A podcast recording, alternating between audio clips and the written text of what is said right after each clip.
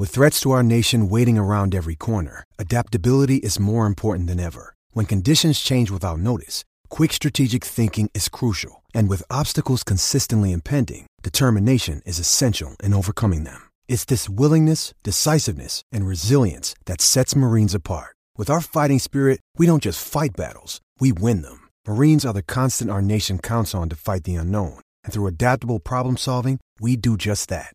Learn more at marines.com. Another day is here, and you're ready for it. What to wear? Check. Breakfast, lunch, and dinner? Check. Planning for what's next and how to save for it? That's where Bank of America can help.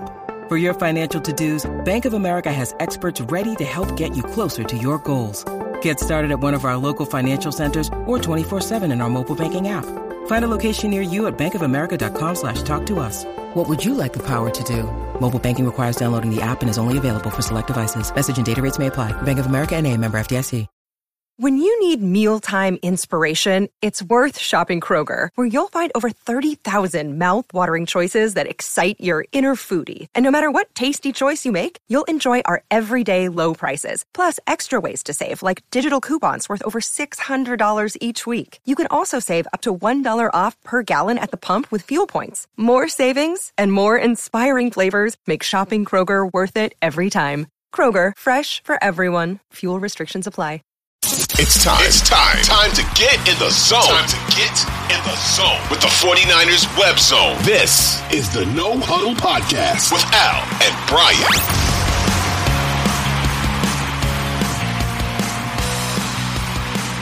This is another edition of the 49ers Web Zone No Huddle Podcast, part of the Odyssey family.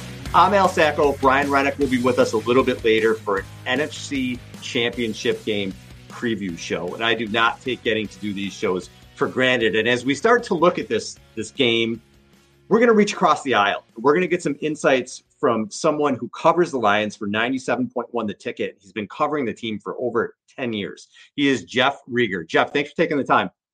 Al, how are you? Exciting week, eh? This is wild. I mean, you guys are used to this. Not yeah, so we're looking we're looking for some better results this time around. I think it's been seven times in the last 13 years they've been in the NFC Championship. But how exciting is it for the Lions? I was just telling Brian earlier, if it were any other team, I would be rooting for the Lions 100% here because they're such a great story. But it's the Niners, so I gotta, you know, my my allegiance is there. But they've been just a phenomenal story. And Dan Campbell, I got to start out with Campbell because Jeff, when when he does his opening press conference, I'm watching it and I'm thinking to myself, this guy's talking about biting kneecaps off. He's going to be a train wreck. He's going to be gone in a year and a half.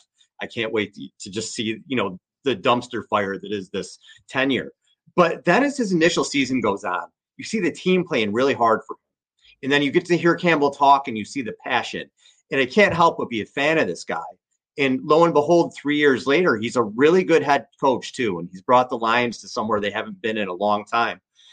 What's your impression of Dan Campbell through the three years of covering him? Yeah, so I'll just be honest. I mean, when he did the whole biting kneecap thing, I might have been with everybody else like, oh God, the Lions have an awful history of hiring head coaches. Every head coach, we have this term in Detroit, it's called lionized where you just see it in their eyes. They're done. And no other Detroit head coach ever gets another job. Like if you look it up, nobody yeah. goes on, whether it be Marinelli, whether it be Mornhinweg, Mariucci, a lot of M's apparently, like Jim Caldwell, none of these, Matt Patricia, none of these guys have gone on to get another head coaching gig. Jim Schwartz is another one, the DC over in uh, Cleveland. And I, I do think coming from Patricia and Quinn, that a lot of people looked at Dan Campbell and are like, are you kidding me with this guy? Like biting kneecaps. But what you need to go back to is what happened before that comment because he had a message for Detroit and he wasn't talking to the world, he was talking to Detroit. And his message was listen, I know you're sick of this crap, but he said the S word. I don't know if I'm allowed to swear, but you can swear. He said, I can't. Oh, he's like, I know you're sick of this shit. Okay. But, but it's going to be better. I know you don't want to hear talk, but we will make a promise that it's going to be better. And, you know, it's gotten better. The first year they were 313 and 1. As you mentioned, they really started to be a more physical team towards the end of things. The second year they started 1 and 6. The owner Sheila Ford Hamp had to tell the media it's going to be okay. Then they went 8 and 2 in their final 10. And then this year, I mean, it's been outstanding so much that Dan Campbell has kept receipts and he's told the doubters of him and his coaching staff that he doesn't want you being a Lions fan. The train has left the station and you're too late. So I think some Lions fans took that as like, oh, really? I've been a fan for like ever, and all you guys have ever done is torment us. So I think I'm allowed to be a fan, but Campbell's been outstanding, and all his guys love playing for him. And I do think, like in the offseason, guys are going to want to come to Detroit because they hear how great it is to play for Dan Campbell. Yeah, and I feel like a large part of the success this year with the Lions has been some of these rookies that they brought in. So Sam LaPorta, Jahmyr Gibbs, who scares the hell out of me as a 49ers fan this weekend.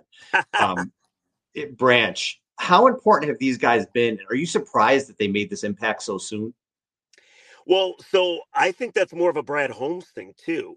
The GM, Brad Holmes, the head coach, Dan Campbell, the front office has been outstanding. And it's weird because they hired Campbell before they hired Holmes. Not too often you hear an organization will hire the coach and then will hire the GM, which is kind of bizarre. But it's been outstanding because Brad Holmes, some of the guys you mentioned, have really worked out. Like Jahmyr Gibbs is a prime example. Running back from Alabama, catches the ball out of the backfield as well. They took him in the first round. Nobody takes a running back in the first round. Mm-hmm. And the mm-hmm. fans here in Detroit were like, Are you kidding me? You can get a running back in the fourth round, the fifth round, the sixth round. Don't take a running back in the first round.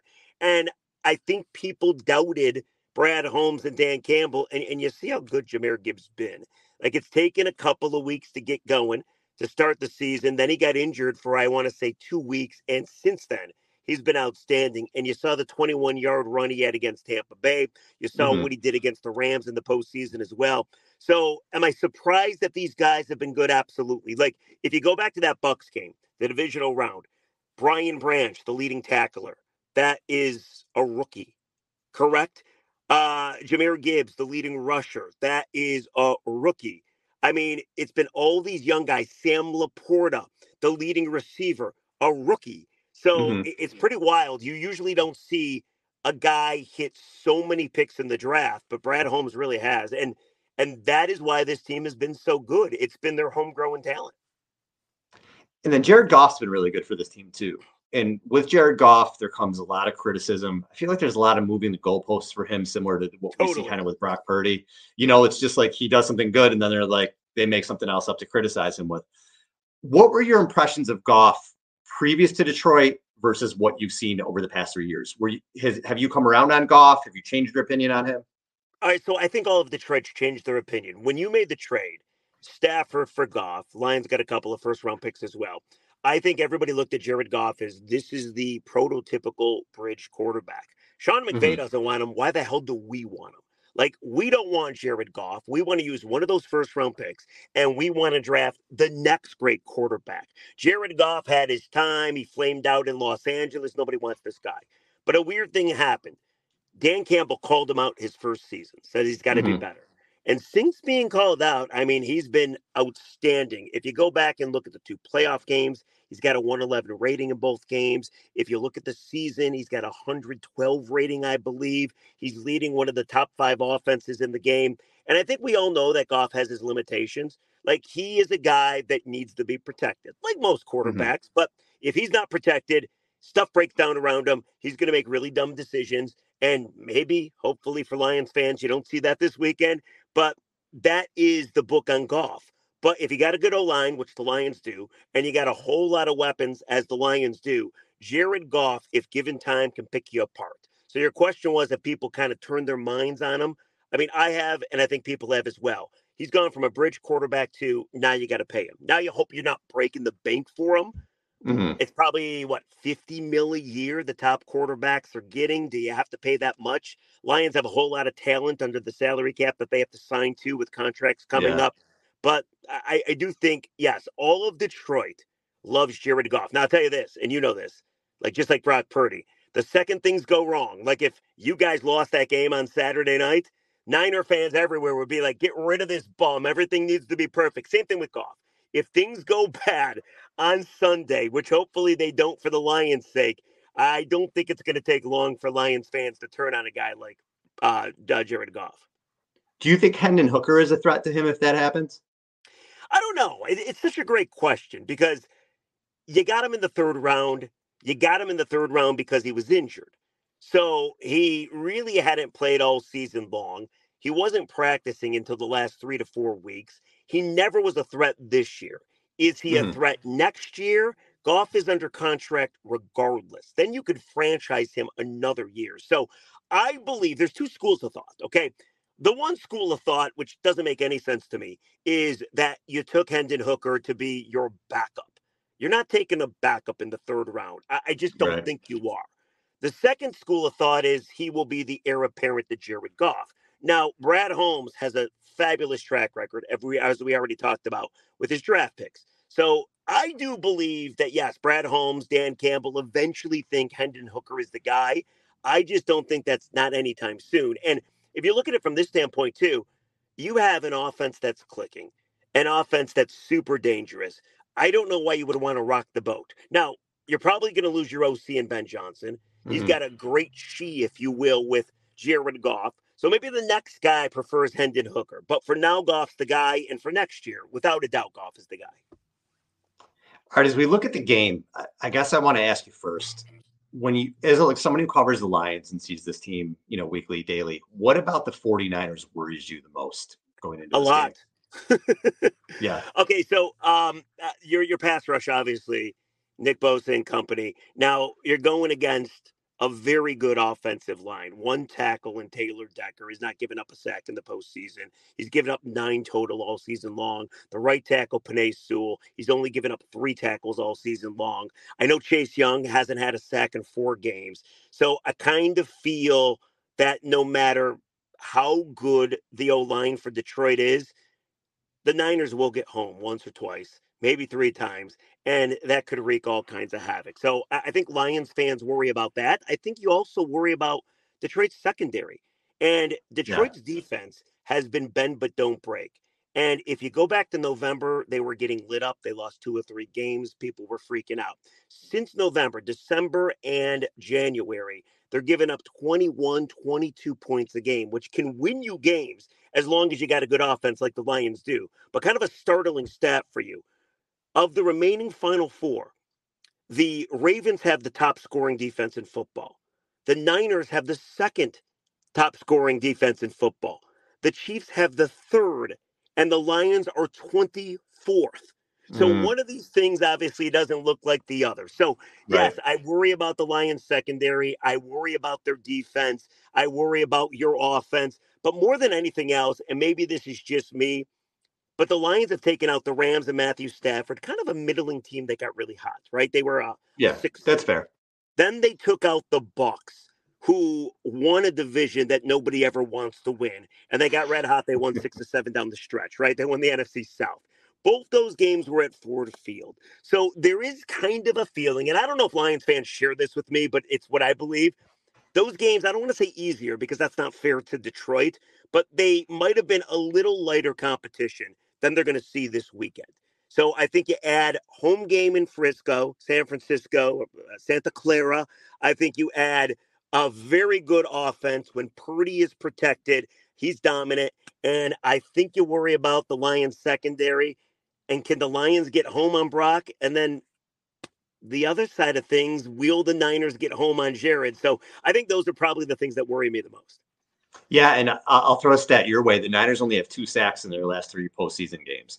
So they've actually had trouble getting home lately. Yeah. So, but, or are they due? That's kind of the theme of this show we're well, going to talk about. I kind of feel like they might be due a little bit, but Niner fans are worried and they're worried about Sewell and Decker and your, and your line kind of neutralizing them. And I well, guess I, I, go ahead. Well, the, the, other thing too, by the way, is Aiden Hutchinson's going against your right tackle, and I'm drawing a blank on his name right now. But he's not going to. He McKivitz. moves around. Yeah. Hutch does. Yeah, but like I, I would assume he's not going to go against Trent Williams, right?